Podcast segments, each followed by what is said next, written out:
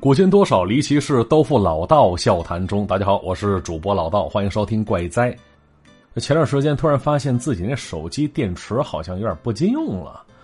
我发现以前一天下来还能剩个三四十的电量，可这段时间发现了，每晚临睡躺床上，就这手机必须得插上充电器啊，要不然就得自动关机。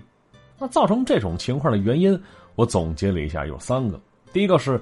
我睡得太晚了，嘿，年轻人嘛，哪有不熬夜的呢？嘿，所以电池到这会儿挺不住了，也算正常。那再一个，最近新安装了几个 A P P 啊，小姐姐跳舞之类的，有点费电啊。而这玩意儿一打开就很难关上啊。当然了，这都是次要的，最主要原因我发现其实就是电池寿命到了，两三年一个周期，这东西就得换新的呀。那也忘了当初从哪款手机开始了，这电池就得镶在手机里边，你想拿出来都费劲了。你换电池得找专业人士，还不便宜，哎呦，奸商！哎，特别怀念当初买一部手机还搭送一块电池的日子。我记得那时候啊，人手一个不是充电宝，而是万能充电器，那东西像个夹子似的，上边有金属探针，甭管你那手机电池什么牌子，这玩意儿都能给你充满了。啊，当然了，有些高级货还有七彩灯啊，充电的时候跟走马灯似的，还能放音乐啊。那随着手机改造的变革，这万能充也被淘汰在历史尘埃当中了。其实你看啊，现如今这手机早已经成为人们日常生活用品之一了，早已经没了当初彰显身份的属性了。哎，我还记得啊，当初有一款三星的手机，翻盖的，那手机功能不多，性能也不咋地，干啥啥不行，哎，就一个特点什么呢？贵。据说是成功人士的标配啊！饭桌之上，人还没落座呢，这手机必须啪的一下跟一盒华子一起拍在桌子上，然后从旁人不易察觉的羡慕表情当中，这手机主人心里就得到了莫大自豪了。殊不知啊，旁人那一丝微笑，很可能在内心里念叨着呢：“哎呦，真有大脑袋买这东西啊！” 当然，时至今日啊，众多手机品牌早已经是一代新人换旧人了。像摩托、诺基亚、索爱，当初这三员大将也早已经消散在风中了。那那位说了，说诺基亚跟摩托还有呢，还出新手机了呢。可你见过身边人有用这牌子的吗？想当初这摩托的 V 三 L 七，这诺基亚的 N 九五、N Gage，那是何等风光啊！我有幸用过一部诺基亚手机，是那款。幺幺幺零，那贪吃蛇相当好玩了，抠得我手指头生疼。而现如今，想要再见到那些古董机的话，恐怕是难上加难了。哎，来听故事吧，一部古董手机引发的恐怖经历呀。那说的是就前几年发生的事儿，谁呢？东东啊，干的是销售岗位。对东东来说啊，出差那算是家常便饭。当初没结婚的时候，这东东他们老大。就劝东东岗位的这些小年轻呢，说：“你们呢，岁数小，精力足，没家没孩的，奔波奔波，多赚几年钱。等你们结婚有孩子了，就安排别的新人顶替你们岗位，而你们留守公司坐镇就行，混个老资历，赚个稳当钱。”啊，当时一听这话，东东他们觉得老大给他们的规划不错啊，于是不住点头，认为有道理。就这么的，这几年钱是没少挣。但是啥啥没攒下呀，毕竟年轻人嘛，消费欲望非常强烈。而等这几位一个个都找着对象结婚了，那老大俨然忘记了当初的承诺了。东东他们是该出差出差，是一天没少折腾。我媳妇儿怀孕那期间，基本上没指着他能干啥，还直到孩子落地，这东东都怀疑这是不是自己家孩子呀？那感觉自己没付出啥呀。那结果直到前两年找老大谈了一盘啊，话说的是直截了当。那意思就是啊，你要是继续让我出差的话，我就不干了。谁爱干谁干去。如果想留住我的话，那行，你给我转岗，要求不多，朝九晚五加双休就行。最起码我得有时间陪老婆孩子呀。啊，当然了，跟老板东东是这么说的，其实内心里他还有别的顾虑，因为经常出差，他总会遇到一些糟心事儿。就好比之前那次，他们一行人一共四个，一起去某地级市。而这地儿呢，他们是头一次来，人生地不熟的。出差目的就是跟当地一个厂子谈洽谈合作。那依着当地的风气，是上顿喝，下顿喝。这四个头几天几乎每天起床都伴随着强烈的头疼啊。直到项目拿下，哥儿几个商量着，行吧，给时间还算充裕，咱们去周边溜达溜达吧，反正工资能报销，只要干的别太过分就行。多出来那些钱自己掏点呗。于是他们几个是说走就走，因为是临时起意，所以酒店都是到地儿才现找的。啊，当时正赶上当地有什么什么活动啊，不少大酒店个个是满房。于是呢，东东他们四个是兜兜转转，在一个边角旮旯的胡同里找到了一家宾馆呢。走到前台一打听，说是还剩下最后一间房了，但是他们四个要是挤一挤的话，也能住下。前台说了，说那是一间麻将房，房间不小，两张大床。他们要是愿意俩人挤一张床的话，可以给开开。啊，就当时啊，这找酒店找了好半天了，这四位是不想再折腾了，都想洗个澡，赶紧歇着。于是掏出身份证，赶紧开了房了。咱单说啊，四个大老爷们。住两张床，多多少少有点奇怪，是吧？但是当时东东他们是实在没办法了。可结果呢？等住进来之后，他们才发现更加奇怪的事儿在后边等着他们呢。东东说了，说这宾馆从外边看上去，哎，就有点像那以前港产的鬼片那种场景啊。但后来他们分析啊，这就是人少的原因，不热闹啊。但凡人多一点，你都会觉得那是人间烟火气。人要少，显得特别冷清，就总担心胡同边上钻出来什么东西啊。但是东他们四个大老爷们儿没啥担心的，办理入住，然后拿着那种铁片钥匙直接上楼了。啊，接着各自洗了澡，拿出先前买好的零食、啤酒，掏出手机，一边吃一边玩。要说这会儿有了住处了，这四位也不着急休息了，是连吃带喝，一直折腾到半夜一两点钟，这才打算睡觉。可是呢。就在他们准备关灯的时候，突然之间，一阵手机铃声响了起来了。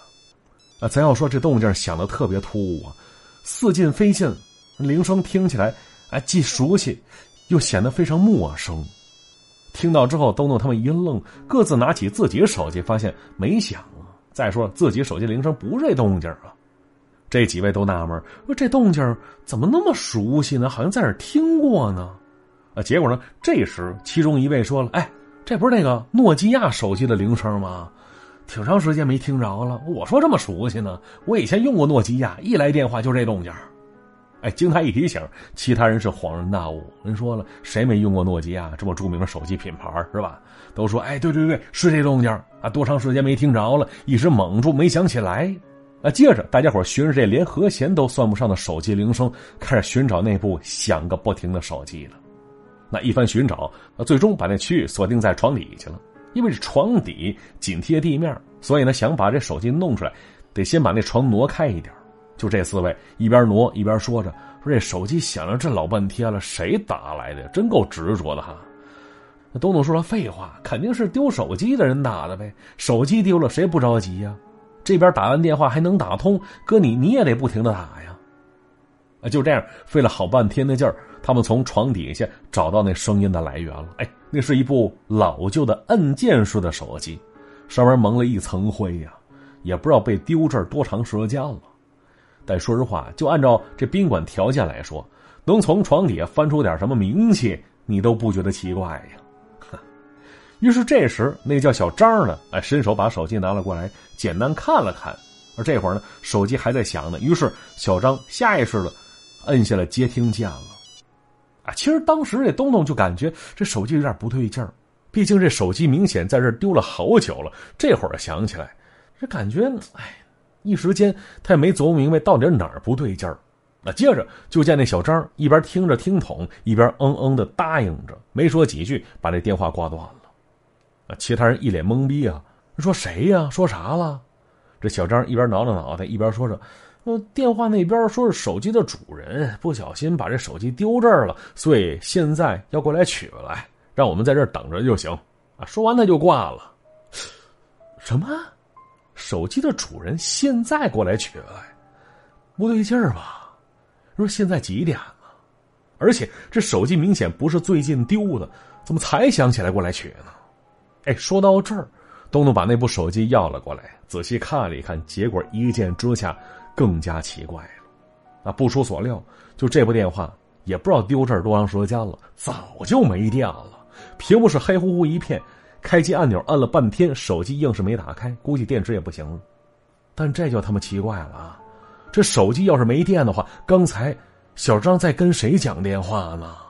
还有之前那响个不停的手机铃声，要说那铃声四个人都听着，不可能听错。于是这东东再次询问小张，而这时候呢，小张也被吓着了，他哆哆嗦嗦就说：“刚才电话里是真有人在说话，是个男的，自称手机丢了，声音粗啦啦的，好像上点岁数了。”哎，结果小张刚说到这儿。只听到客房大门那儿门把手突然咔嗒一声，又说这动静在半夜时分显得尤其的突兀啊！再加上之前种种诡异的情况，众人都瞪大眼睛，大气儿不敢喘一声啊。而这时，这门把手咔嗒又是一声，就好像门外有人在那拽门似的，想进来。那这会儿突然之间，四个人当中有个胆儿大的，下意识问了一句：“谁呀？”哎呦，这话刚喊出嘴儿。这东东伸手就捂他嘴下，那意思别他妈瞎喊，什么谁呀？他要进来怎么办呢？要是那胆儿大的家伙还想走过去扒门襟看看外边，可这时门把手突然从外边猛劲儿的不停的拽呀，任凭胆儿再大，也被吓得站在原地不敢动弹了。那当时这东东摆了摆手，那意思别过去，都别出声，毕竟外边那东西谁都不知道是什么。您说，要是人的话，你不会敲门吗？刚才问了声谁，你应该能回话啊。啊，这会儿呢，这东西一声不吭，猛劲拽门，这绝非善类。哎，就这么的，又过了一会儿，门外逐渐消停下来了。这毕竟夜里两点多了，屋里屋外再次恢复寂静一片。就这会儿啊，这东东看了看手里电话，寻思了一会儿，慢慢的走到了大门前，把那门上的防盗门链给挂上了。然后是屏住了呼吸，使劲攥着门把手，慢慢的把这大门嵌开了一条缝隙。啊，紧接着把那部手机直接塞了出去，赶紧把大门关上了。要说这一系列动作结束之后，这东东被吓得整个人都瘫软在地上了。为什么？嘿，因为旁人也听着了。就在东东往外塞电话的时候，那部古旧的手机突然又他妈响了。那之后。随着大门被猛地关上，那电话铃声只响了一下，突然是戛然而止了。就这会儿，其他三位看着东东都不敢吱声。又过了老半天，他们想看看门外的情况，但这会儿谁敢开门呢？看猫眼门镜也不敢呢。于是是拿着手机，把那手机的摄像头对着猫眼录了一段外边情况的视频。这四个人端着手机查看了一番，发现门外啥都没有。就这么，在一片寂静当中，又过了一个多钟头，啊，谁都不敢睡觉。就这会儿，那大胆儿忍不住了，掀开门缝往外又看了一眼，发现外边确实啥都没了。哎，也包括那部手机，不知道为何已然消失不见了。事后啊，大家伙都说，可能真的是主人把那手机拿走了吧。只不过这手机的主人到底是个什么玩意儿？谁都说不清楚啊！那故事就先看到这里了。接下来看一下往期留言。猫头鹰神教教众说：“老道开始播天才捕手了，双厨狂喜呀！哎呦，别说窗厨了，我也狂喜啊！啊，每次录这专辑里的故事，我都能笑出声来。”哈哈。这幽黄微蓝说：“老道哥哥真是辛苦了，给你捶捶背。三档节目同时开更，还能保证质量，真是高产的奶牛啊！拼命工作也得注意身体啊，不然我们这些铁粉可是会心疼的呀。”哎呦，姑娘，你真是个会心疼哥哥的人呐！记得心疼哥哥，同时啊，也得心疼心疼自己。什么国际代购啊，大露露啊，该加得加啊，毕竟正品保真，绝对靠谱啊！记住微信号，大露露在美国，拼音首字母加上六六，就是 D L L Z M G 六六，PR 成功去翻他的朋友圈去，哎，比平时你见到的价格要便宜很多呀！关键美国直邮它保真呢！感谢各位支持。林源说了，哎呦，好想被老道读到啊！第一次留言。我也是画画的，从两年前开始听老道，哎，从进修学画到毕业再找工作，老道声音真不错。就现在，无论是早上起床、中午吃饭、画画的时候，晚上下班回家，都会听老道。就每个故事重复听了一遍又一遍，老道真是太棒了，要跟朋友们强烈安利一波。你看看这朋友品味，你能成大事啊！呃，就现在这不也不用等更了，不用一遍一遍听老节目了，搜这个老道书馆第四季新专辑上线，这专辑的故事让你听个过瘾呢。好了，留言就先看到这里了。那今天节目也到这儿了，我们下集再见，拜拜。